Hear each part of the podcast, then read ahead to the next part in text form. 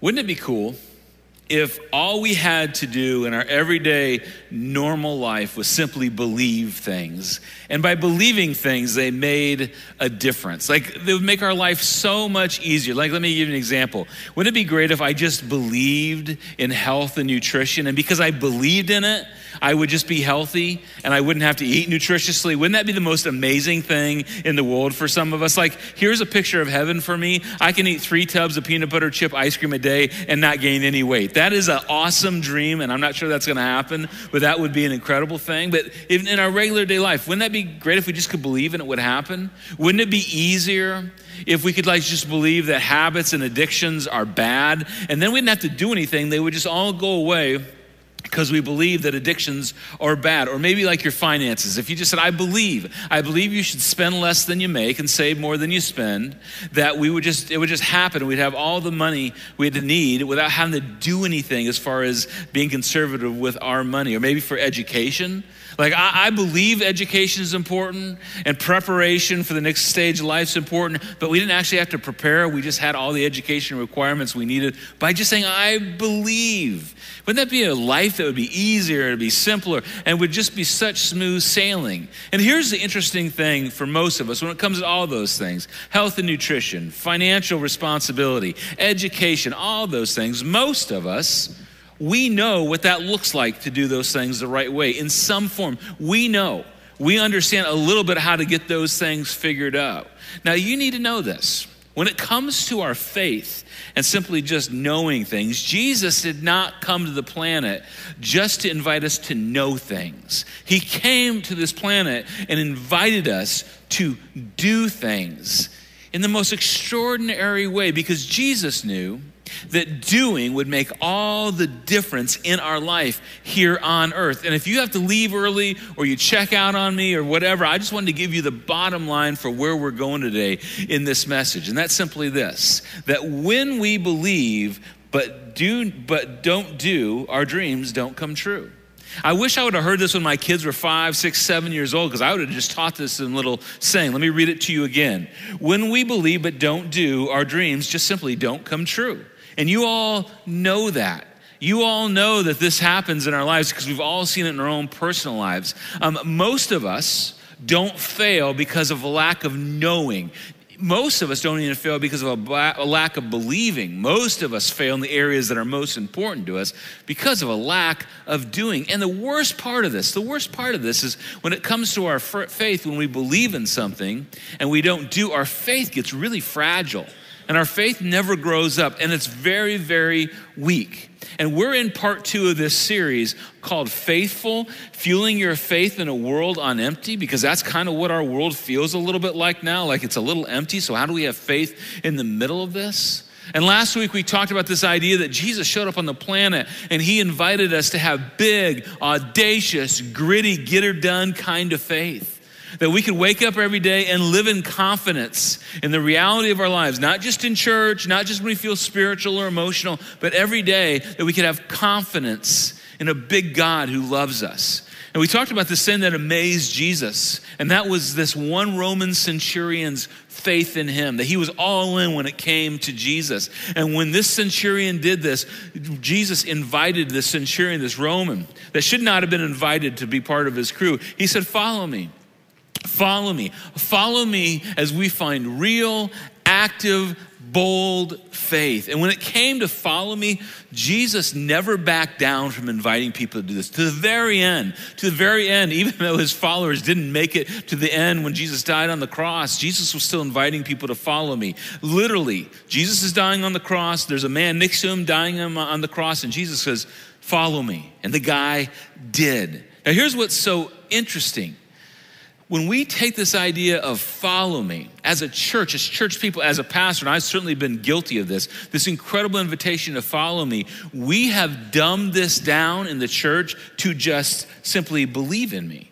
Like Jesus would invite people to follow him and go where Jesus went and act like Jesus and live like Jesus. And what we've done is we've just said, hey, here's what you need to do. And I have done this too much in my life as a pastor. Hey, just believe. Just believe. And you need to know this. And maybe this is shocking and you feel a little uncomfortable, so let me explain this.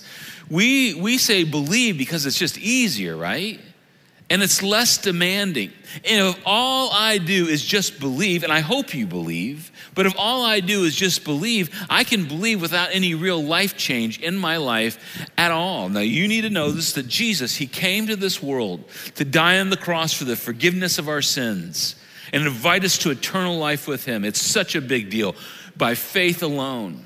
But the other reason He came and He wanted us to know what God was like and the God's heavenly Father kind of love that we could have in our lives. And last week, we said this in the whole follow me direction that God is most honored by our living, active, death defying, in spite of trust in Him.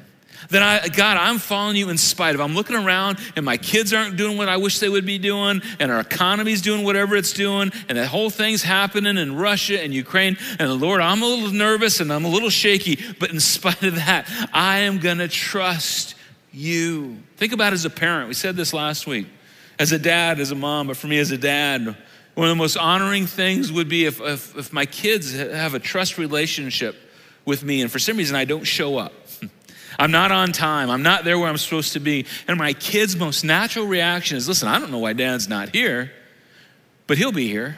Well, how do you know? Because he's my dad and I can trust him.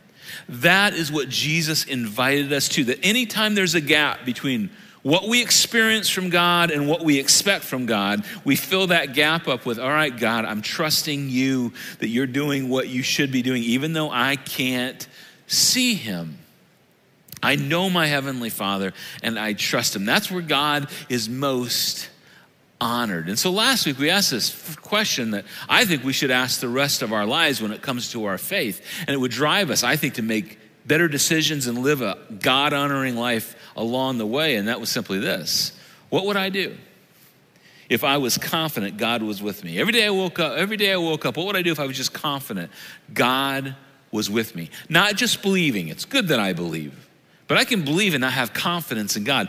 If I had confidence in God in everything I'm doing, the way I act, my moral decisions, that weird, hard thing when you know you need to forgive somebody and you don't want to forgive them and you don't want to let go, but God has called us to do that. What would I do if I was confident God was right about that? And I would step into that confidence. And God, through Jesus, wanted us to see this clearly. And so we're asking the question in this series what fuels or facilitates the development of enduring faith. The kind of faith that lasts from, hey, I'm eight years old or I'm 12 years old, I've gone to camp, but now I'm in my 20s or 30s or my, my 80s and I have confidence in God. What fuels that? What makes that strong? Like when worry comes along, and I know there's worry everywhere. I mean, you're worried, you can't sleep, you're pacing too much, you got ulcers, whatever. What fuels the fact that I, I can let my worry slip away a little bit and turn to my Heavenly Father? and fear. I'm so scared of what's going to happen. Okay, God, I'm confident you still got the whole world in your hands from childhood into adulthood. What's a part of that? In other words, we'd ask, what are the essential ingredients in that? Now, here's what's interesting. When you read the teachings of Jesus, which we're going to do today, and I hope it's super helpful, and you hear the conversations of mature faith people, you know some mature faith people, the people you talk to, and you're like, boy, you have deep faith. I mean, it's like you trust God when you can see it and when you can't. You're mature in your faith. We hear certain things come up over and over and over again. And we're going to talk about the five things that when you put these five ingredients together and you stir them up, they seem to be part of a big faith story. Now, over the next five weeks, as we talk about these five things, you need to know that these five things are not a to do list. So I'm not giving anybody a to do list specifically today. In fact, there's a couple of these five things that you can't have any control over. You're, you're just part of the story when they happen. But I'm telling you, when we hear people's faith story, these five things pop up over and over and over again. And they're the things that God uses to grow up and blow up our faith. If you've been around our church for a while, you might have heard us talk about them as the five faith catalysts. The five faith catalysts that God uses in every season of life, which is really important because faith looks different for an eight year old than it does for a teenager. It looks different for a teenager than a young married couple. Then they have kids, it looks different, and then empty nesters, and then you're heading towards the end of your life. Faith has a different look all along the way. But these five things, whew, they show up along the way all the time. And so the first catalyst I want to talk about today, we'll cover the next four of the next four weeks. The first one today is a simple idea of practical teaching. And some of you, when you tell your story, when you get baptized and tell your story, this is one of the things that you mention. For, for you, it might be listen, I grew up in church. I grew up kind of believing in God. I had some knowledge of it. And I showed up. Maybe for you, I showed up every Sunday and I tried, but it was just a thing I did on Sunday. And then somewhere along the way, whether I heard a speaker at a conference, maybe it was somebody I heard on the internet, maybe it was right here, you heard the scriptures and the story of Jesus explained in a way that made sense to you, and something happened. We hear this all the time around here. Something happened, and you went, aha, that's what they're talking about. That's what this means. Somehow, the story of Jesus and the story of God all of a sudden made sense. It's like it had handles for you. When you got a handle on it, you started not only to believe, but you started to lean into what you believed. And the reason why we our faith grows with, you know, practical teaching and then big word here, application to it is simply this that when our active faith, like we living it out faith, intersects with God's faithfulness, our faith grows. Some of you have experienced this. You feel that nudge from God, and it doesn't have to be in here, but you feel a nudge from God. Like you need to go to her and make things right. You need to go to him and say you're sorry, and then you wrestle with it, right? Yes, no, maybe I will. And then you actually go and do it. And you, you know, you know you're shivering, you're scared, you get the sweaty palms. You're like, okay, I need you to forgive me. I did something wrong. And you went out on a limb and you did what Jesus called you to do. And somehow it felt like God met you there. And sometimes you don't even realize God met you in the moment. You look back and you can see God met me in my obedience. And when I did that, it was like my faith grew. It was like, like you know, the hard conversation that I was so afraid to have in the middle that my faith grew because you saw God's faithfulness as difficult as it was. You see, faith is like a muscle. We talk about this a lot.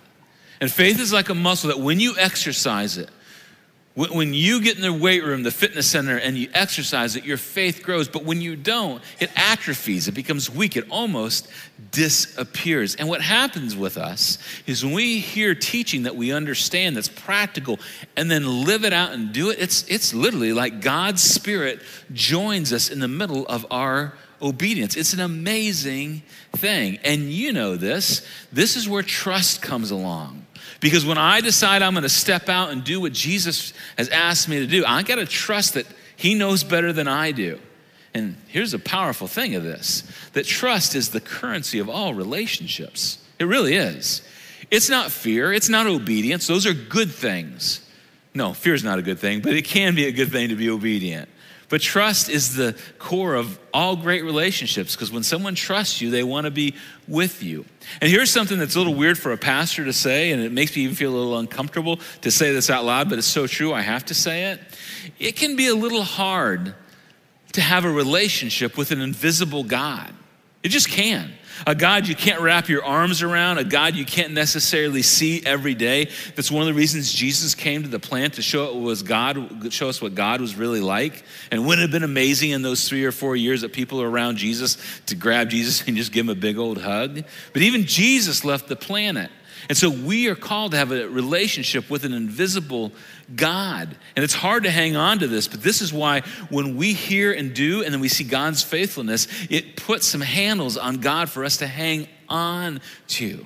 Here's the challenge if we never step out and do what God's called us to do, we miss out on it. And here's what we also do we rob God of demonstrating this in our lives. I think God's desperate to show up and say, I'm with you, I'm with you, I'm with you. But if you don't follow, we rob him of that opportunity. And this is why Jesus would push his disciples their entire time with him to follow, to experience, to step out of the boat, to do things that were uncomfortable, to love people that were hard to love and forgive and be generous and act on it. And one of the places Jesus teaches on this is this really famous sermon called the Sermon on the Mount. You may have heard of the Sermon on the Mount. He, he sits down on the side of a mountain and starts teaching, and he teaches about his kingdom. In fact, he teaches um, on the upside down kingdom. And it's so challenging. I actually think this was probably Jesus' go to sermon. So we only have one or two accounts of it, but his followers, I think, may have heard it all the time. Now, here's the challenge for it you, when you read this, because I hope you read the Sermon on the Mount. It is so challenging, it is so simple, and it's so clear, you just can't loophole your way around it. You just can't do the spiritual dance around it or the religious dance around it. You have to look it in the eye and do something with it. And the upside down kingdom that Jesus brought to our world revolves around when you have power, when you have a little more authority, when you have a little bit more money, you don't leverage it for yourself. You figure out how you can help people less than you. It's how you give, it's how you forgive, it's how you choose to trust God in a way you don't worry. How about this? Jesus taught on this is how you pray for your enemies. Can you imagine in a world where if we just all prayed for our enemies, how different our world might look? And then Jesus taught on that amazing pull the plank out of your eye before you pull the speck out of someone else's eye.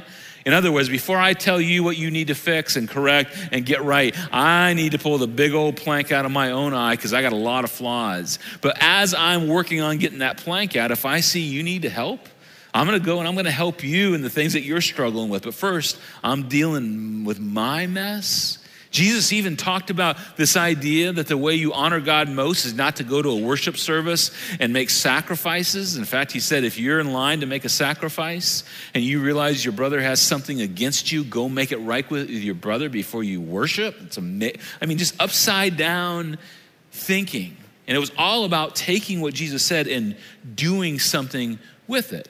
Now, here's the problem. We all came along, and I mean we like pastors and church leaders and people like me, we came along and we made it all about just believing. Just believe. Just believe. Are You're going to believe. Raise your hand if you want to believe. And it's important to believe. I'm not downplaying that. But we made it about just believing. And Jesus, He brought this idea of His kingdom that was so practical, you could not avoid it. And this is what Jesus said if you lean into doing what I've told you to do, there's a reward. And it's going to be terrifying and it's going to scare you to death, but there's a reward because your heavenly Father is going to say, You trusted me in this, and I am with you along the way. And in this doing, a practical teaching, there's a promise and there's a reward. At the end of the Sermon on the Mount, Jesus ties this whole thing together by saying this He says, Therefore, everyone who hears these words, like these things I just said, these words of mine, and. Now just pause right there. In the modern church, our tendency would be I've heard it and I listened to the sermon. Okay, Jesus, now I believe. Raise my hand, I believe, amen. Or I'm going to remember that point because points are really good. Or I took extensive notes, I wrote it down so I won't forget. That's what we do with this. And Jesus would go, that's fine, it's good, but no, that's not the point. How about agree? How about, how about let it really convict me? I'm just going to let it really convict me and make me feel bad. And Jesus said, sometimes you need to feel bad and be convicted. That's not the point. Hey, side note, just so you know, there's a whole weird spirituality in the modern Christian church that we think that if we feel bad in church, we're closer to God. And there's a place to feel bad or convicted or, or, guilty. Uh, there is. There's a place for that. But it does not alone make you closer to God. And sometimes in church, we sit down and go, All right, Matt, make me feel bad. I feel really bad. I'm not going to do anything with it, but I'm going to come back next week so I feel bad again, so I feel closer to God. My friends, just know this feeling bad is not the point of anything. Sometimes you got to deal with that, but that is not the point. Or if you're like me, I hear something and I nod my head and I moo a little bit or I hum a little bit or I go, mm hmm, mm hmm, right? And then we sing a song at the end and I feel all the emotion because I'm a super emotional person. And as we're singing that song, I raise my hands and I shake my fist. I'm like, God, I'm with you. And that's good. I hope you have those moments. But Jesus would say, that's not the point. This is the point. Therefore, whoever hears these words of mine and puts them into, let's say this word together, and puts them into, wait, that's not the same as believing. That's not the same as taking notes or raising my hand or feeling guilty. It's acting on it. And Jesus is saying practice is everything. He puts them into practice, goes on, like a wise man. Now, we talked a lot about this in our last series, Better Decisions. And a wise man is just somebody that realizes what I do today is connected to what happens tomorrow and a year from now and a year from then. That a wise man realizes that the dots are all connected. My behavior today shapes my future tomorrow, not just believing. A wise man who built his house upon the rock. This is talking about the future of our lives, building your life, building your house on a future. Now, here's what's challenging for us about this whole rock concept. Um, most of us aren't worried about building our homes on rocks around here because of you know footers and foundations and concrete. You can build a house most places, and you're pretty good and you're pretty stable. But 2,000 years ago, where Jesus was, people that could do it built their house upon rocks because it was so solid and strong. Here's the problem in Jesus' day with building a house upon a rock it took forever, it was really expensive, and it cost a lot of money and time. And so you'd be trying to scratch this rock to make it level in certain places so you could put your, your materials on it. It would be somewhat even, but it took forever. And Jesus would say, Yeah, what I'm asking you to do is going to take longer and it's going to cost you something and it's going to be kind of expensive. And your friends may say that makes no sense for how long it takes you can throw your house up over here, you know, in no time and it's cheaper and it's easier and it's a shortcut. That's fine. And Jesus would say, no, building your house upon this harder way is tougher, but it's rewarding. Which, which really brought um, an unspoken question in the middle of this as he was doing this teaching. And the unspoken question was, do you trust me? Do you trust me? Are you willing to live this out before you see the results? Are you willing to say yes to your Heavenly Father before you see the benefits of saying yes to your Heavenly Father? Will you follow me before you know what I'm leading you to when you don't know the outcome? And our question, maybe for us today, is okay, do I trust you? And for some of you, you're just not ready to trust Jesus yet. That's okay. I'm just, I'm glad you're here. But for some of you, this is the question it's time. It's time to answer okay, I need to figure out how to trust you. Not believe in you, but do I trust you? Where my obedience, where my trust is a better word, intersects with God's faithfulness, that my faith becomes real. You build your house upon this rock, which is harder, it's more expensive, and doesn't always make sense. But the rains come down and the streams rise and this happens in life. You all know this. And the winds blew and it beat against the house. Yet it did not fall because it had its foundation on the rock.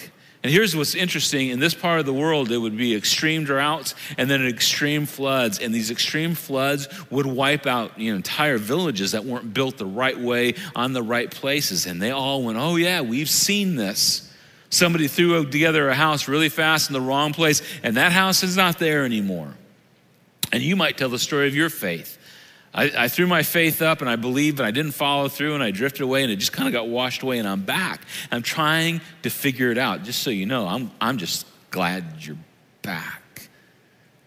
And Jesus goes on, but, but everyone who hears these words of mine and does not put them into practice is like a foolish man who built his house upon the sand. He heard, he heard the words among and nodded. Amen. Shake your head. I tuned in. I took notes. I came back and I listened. I felt all those things. But because I didn't put them into practice, when the rains came and the storms came, it just washed it all away. And Jesus never meant to be that this is just about attending and hearing. It was about doing something with it. And here's what's interesting is our belief sometimes can even undermine our faith and set us up for a faith crisis. In other words, believing can be deceiving. And this is where if you're not a Christian, or you were a Christian and you watched us as Christians, and you walked away, we owe you an apology. If you gave up on us, we owe you an apology. Because some of you may have said, Listen, I observed you, Jesus followers, you Christians, and I wondered. I wondered if you believed what you said you believed, the way you acted, the way you treated people, the way you lived your life. I'm not convinced Because I don't think you're convinced of what you believe. I, my son asked me about this whole sharing the gospel and how important it is. He asked me, he said, Dad, if we really believed what we believed, do you think we'd lean harder into making sure people knew about Jesus and inviting and serving and giving? And I went, Yeah, probably, Jake. You're probably right about that. See, people watch us and they're like, I'm not sure you believe what you say you believe, and I'm just going to ignore you. That's why, if that's where you are today, I mean, give us some grace. We're trying to figure out, we're trying to do better around here, but maybe you need to press through us and just go to the Gospels and see Jesus for who he is and what he really invited us to. If you're not sure about the whole believing is deceiving, and you're like, I'm not sure that's really true, let me read something to you that James, Jesus' own brother, wrote that's almost the exact same thing that Jesus said. James, in this little letter that he wrote, he said, Do not merely listen to the word and so deceive yourselves. Listen, shake your head, nod, write the thing, and then don't do it. And you deceive yourselves. There's actually deception in this without application. Don't miss this. Then he goes on to say, do what it says. Don't just listen, just, just do what it says. And this is not so God loves you more. I mean, this is such a hard thing for us to hold on to, or because God will love you less. That's not the point. God could not love you anymore. He could not love you any less. He loves you. But God wants something for you in his kingdom with him. And this is dangerous because when we believe but don't put into practice, we are not prepared for when the storms of life come. We've not exercised that muscle. Our faith is weak because we've not seen it used. And we experience faith by doing. James goes on to tell this amazing illustration. You should read it when you get home. He said, It's kind of like you get up in the morning after you've lost an hour of sleep. Isn't that kind of applicable to where we are today? Or you had a really late night and you had to wake up really early in the morning and you got up and you looked in the mirror and you were a complete train wreck. And you know what I'm saying? I mean, your hair is twisted in 10 different ways and you got that pasty stuff on your cheek because you slobbered on your bed and your wife accuses you of it, but you say, No, I don't slobber in my sleep. You got got that whole thing going on, and you got stuff in your teeth and your eye, and you literally look in the mirror at six o'clock in the morning when you haven't got enough sleep and you go, Oh my goodness, I am a train wreck. And you pray the kids don't come in because they might not ever look at you again. You're so frightening, right? You get that. And you pray no one ever sees you this way. And so you look in the mirror and go, I got a real problem. And then you don't do anything about it and you just come to church. Not saying anybody looks that way in this way in the morning, or you just go to work, or you go to the store. You and I, we would never ever do that. We'd never look in the mirror and go, that's atrocious, and then just go out and not do anything about how we look. Because our appearance matters to us. Then James connects it to, but sometimes you look in the mirror and you see your soul and your behavior, and you go, ooh, that's ugly. That's disturbing. That's not God honoring. And you don't do anything about it. But you acknowledge, hey, I got a problem, but I don't do anything about it. It's a sowing and reaping thing. You got to do, do, do, and then you'll see, see, see. And it does not continge on God's love for you, but it's how you see God's faithfulness built in you. It's a trust relationship.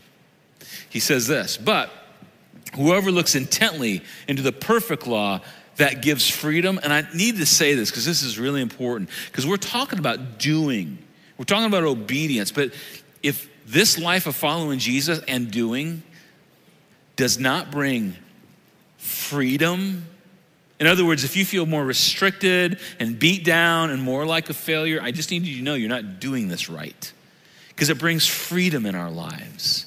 We'll talk about that another time.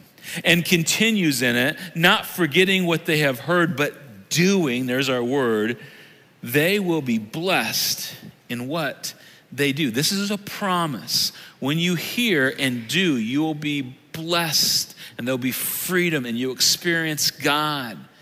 Remember Jesus' promise to all of us? You know what the, one of the promises of the scriptures are?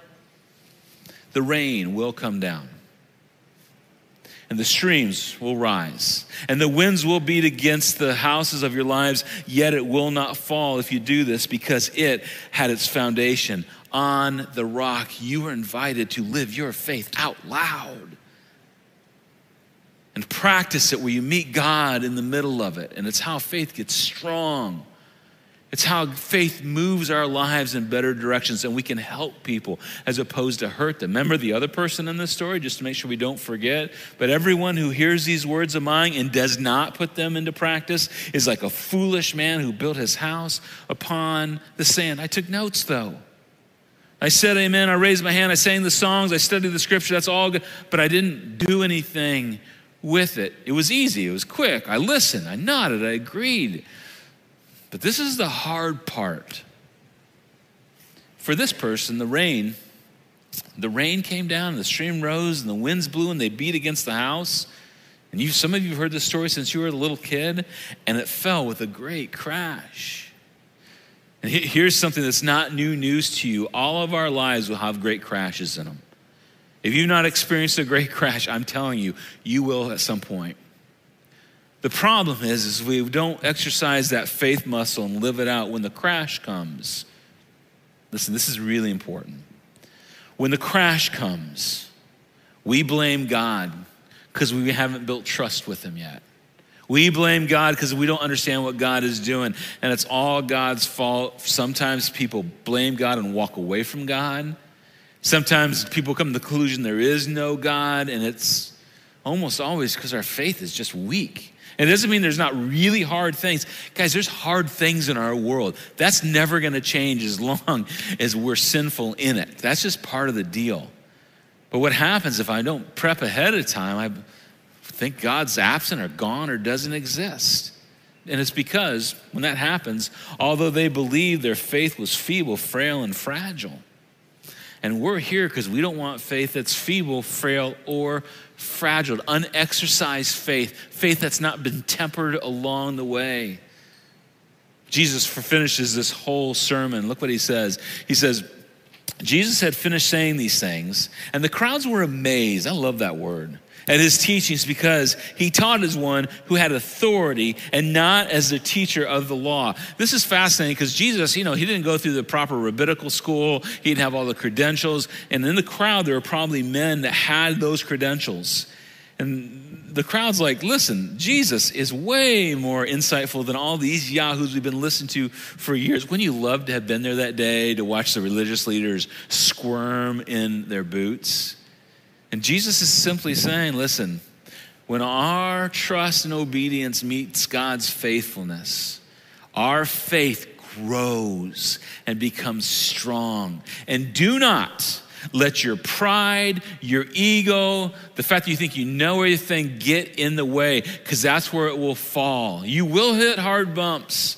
But if you exercise your faith ahead of time, when you hit the hard bumps of life, you'll be able to stand on a foundation that is strong. And it's not only going to be better for you, parents, listen to this, it's going to be better for your children, your marriages, your individual lives, students. It's going to be better for all parts of your lives. But if you decide to go the quick route, the cheap route, route doesn't cost you anything, and just believe, it's kind of sandy in those, that part of the world because for everybody, the rains come down and the streams rise and the winds blew and they beat against the house. And those houses built on sand fell with a great crash. It's coming. Maybe you're in it. Maybe the reason why you showed up today is you're in the middle of a storm and you've discovered my faith, if I have any, feels really weak. This is a way we can strengthen it and make it stronger along the way. This is the way when you walk through the valley of the shadow of death, you do not have to fear evil, no matter where you see it. Now, listen, I grew up in a church that didn't necessarily make this real clear for me. But I had parents. I had a mom and a dad. I, my mom's still alive. My dad's passed on. He's with Jesus now. But I had parents that they lived this out my dad would say to me, Matt, we're going to do this because God's called us to do this and we're going to trust him. And as a kid, sometimes I didn't understand it. I watched my mom just be so strong on what she believed and then live it out. And it's kind of imprinted on my soul. And maybe you had that, maybe you had a church that didn't, that had that, or maybe you didn't have either. Maybe you didn't have parents or a church you were a part of that taught this. And I need you to know we are passionate at every level that little kids know this, and elementary age kids know this, and students and adults, we know this. That's why we're so passionate that every age group in our church has handles on what it means to follow Jesus. Not just theoretical things, not just deep words. Listen, I took multiple classes of Hebrew and Greek when I was in seminary, and I thought, just let me tell you a quick story. Well, I'm going to say this this morning, but I'll tell you, you guys real quick. Um, and I thought my main goal was to teach Greek to people in, you know, the town we live in. And people would just drift off and wander away, and they couldn't keep up. And I didn't know really what I was talking about because I thought that was what is important. And then I discovered it's really not. It's good to know all those weird languages and all that, but what's important is to be able to have practical teaching and then apply it to our lives. We're passionate here about giving you and your kids and your students handles. But here's what you need to know about when Jesus taught. When Jesus taught, it always caused tension with everybody.